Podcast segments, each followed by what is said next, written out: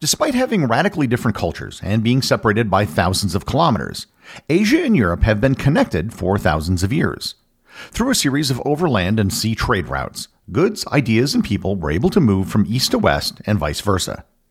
These routes were responsible for some of history's greatest cultural exchanges, as well as some of its greatest disasters. Learn more about the Silk Road and how it shaped history on this episode of Everything Everywhere Daily.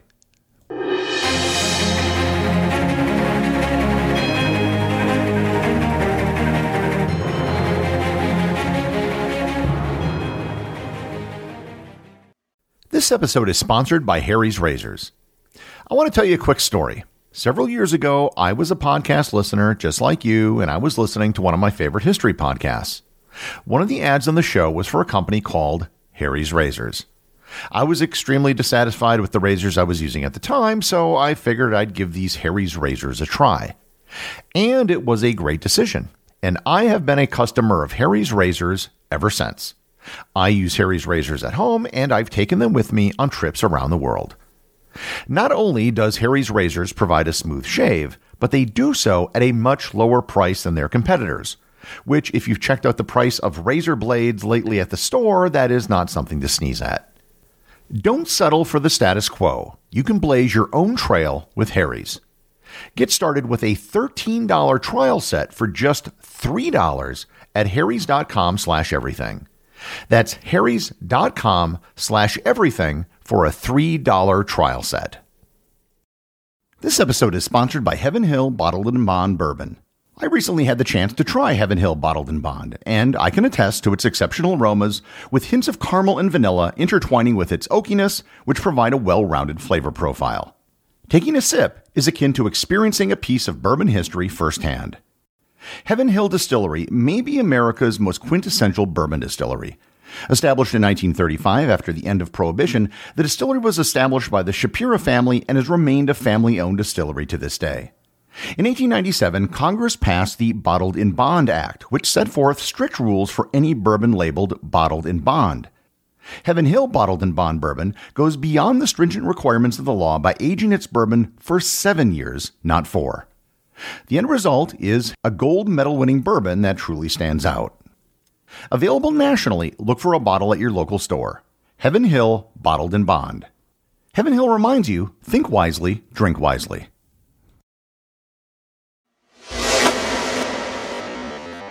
I should kick off this episode by explaining exactly what the Silk Road was, because there's a lot of confusion surrounding it.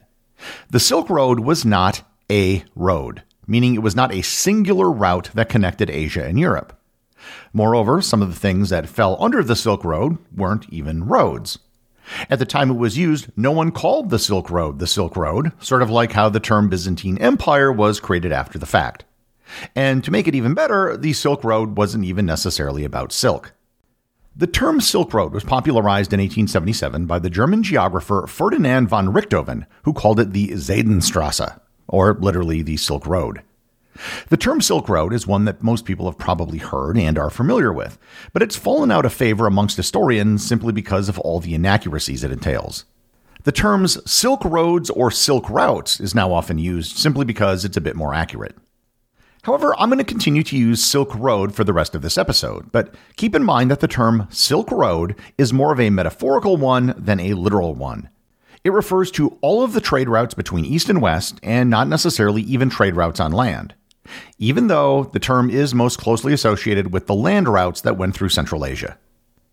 So, that being said, the origins of the Silk Road are usually given to have started in the year 138 BC, when the Emperor Wu of the Han Dynasty sent an envoy by the name of Zhang Qian to establish diplomatic relations with the tribes and kingdoms of Central Asia.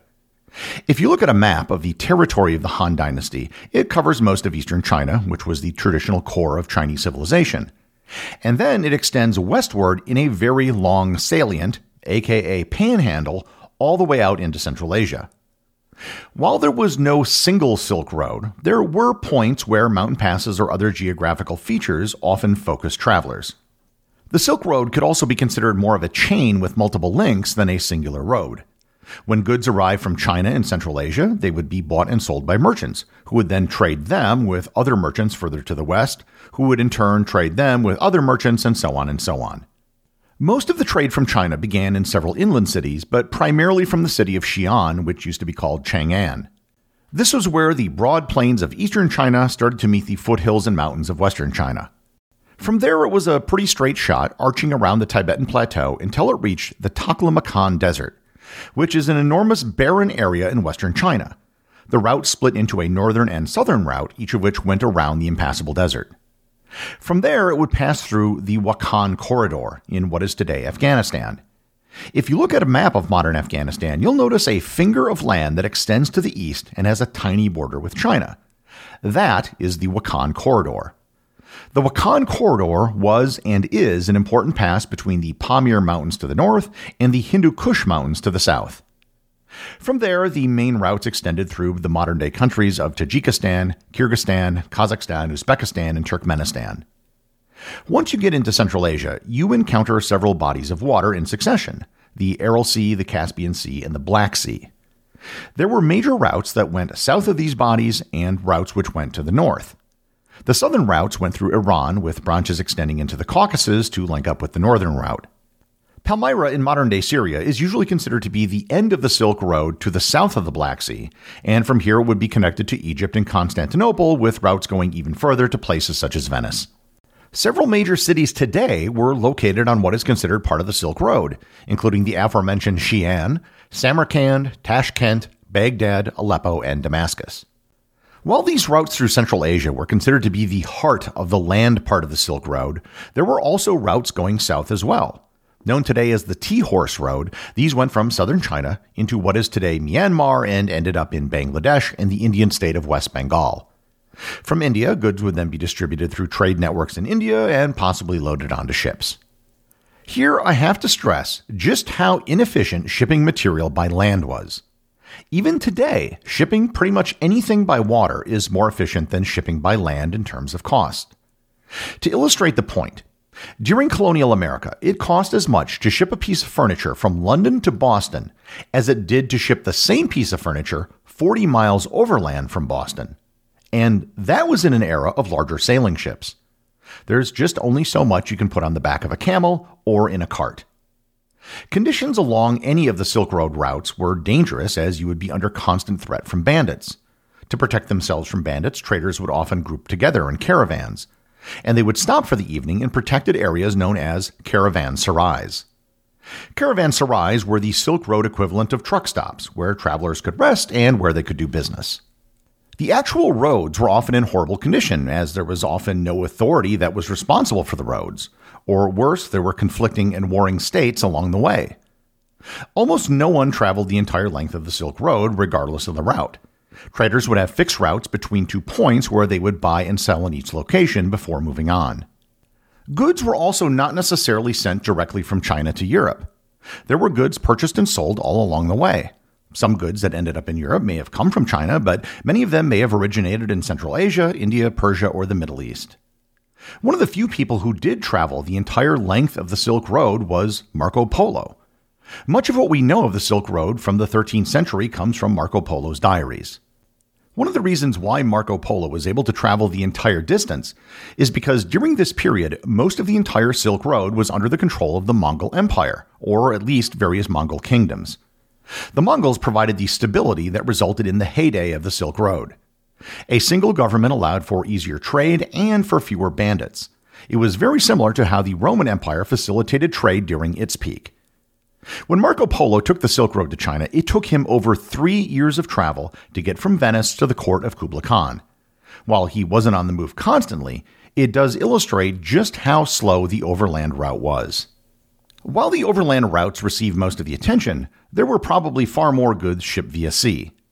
The maritime Silk Road is pretty easy to grasp. It basically followed the coast of everything in Asia, from China through Southeast Asia and the Straits of Malacca, around India, and then finally to the Persian Gulf, the Red Sea, and down the east coast of Africa. Here, too, sailors would often travel not from China all the way to the Persian Gulf, but would rather stop at various ports to buy and sell goods. Chinese traders were common all throughout Southeast Asia, including many of the islands in the Malay and Indonesian archipelago. Gigantic Chinese treasure ships, the likes of which I discussed in my episode on Admiral Zheng He, actually were able to sail all the way from China to East Africa and back. Perhaps the greatest seafarers in the region were the Arabs, who sailed the waters of the Indian Ocean following the monsoon patterns. A trading trip might often take a full year in order to take full advantage of the seasonal winds. The goods transported on the Silk Road were many and varied. It wasn't just silk, even though that was the one product that probably received the most attention in Europe. In addition to silk, from the east came porcelain, tea, jade, precious stones, and copious amounts of spice. From the west were sent incense such as frankincense, glassware, silver, ivory, medical herbs, olive oil, wool, linen, and wine. All along both the land and maritime routes, in both directions, were shipped various grains, fruits, meats, and leather. It wasn't just goods that were transported either. Ideas were as well. Buddhism, Nestorian Christianity, and Islam were all spread through these trade networks.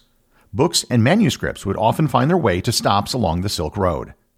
To illustrate the point, the city of Kochi, India, due to its fantastic port and the many traders who visited, was the home of the first Christian church in India, the first Islamic mosque in India, and the first Jewish synagogue in India. Technical innovations, many of which I've covered in previous episodes, such as paper and gunpowder, were all transmitted along the Silk Road by traders. People settled in these port cities and trading posts as well, spreading culture and cultural practices across different countries. Many of the things that the Silk Road spread weren't necessarily positive. It's widely believed that the Black Death, which killed between 75 to 200 million people, may have been spread by traders on the Silk Road. The end of the classical Silk Road period can be attributed to a couple of things. The first was the decline in the Mongol Empire, which once again made the overland trading route subject to a host of different rulers and increased banditry. The other thing was the rise of the Ottoman Empire. The Ottoman Empire grew until it was able to control the land routes in the north as well as all of the maritime routes in the south. Everything that came to Europe from the east now had to go through the Ottomans, who were able to block most trade or at least severely tax it. I'm often asked what's the most surprising thing that I've learned in the course of doing this podcast, and I would have to say it's this. The Ottoman control of trade from the east along all of the routes of the Silk Road was one of the most significant things in history that almost never gets mentioned. The reason why it's so important is that it was the event that ushered in the European Age of Exploration. The Europeans set out to find alternate trade routes because they didn't want to pay the high prices that the Ottomans demanded. A very direct line can be drawn from the Ottoman control of the Silk Road trade routes to the European colonization of the Americas. The Silk Road system of trade between the eastern and western parts of Eurasia was one of the most important developments in human history.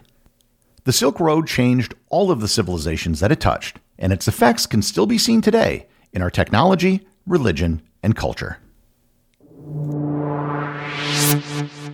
The executive producer of Everything Everywhere Daily is Charles Daniel. The associate producers are Thor Thompson and Peter Bennett. I have a couple of short reviews for you today. The first review comes from listener Wassom Dudes over on Apple Podcasts in the United States. They write, "Really good. Thank you so much. This really helps me wake up." The next review comes from Shurek, also from Apple Podcasts in the United States. They write, "I have learned so much. Thank you." Well, thank you both. I'm happy to serve as both your daily cup of coffee and your daily bit of knowledge. Remember, if you leave a review or send me a boostagram, no matter how short, YouTube can have it read on the show.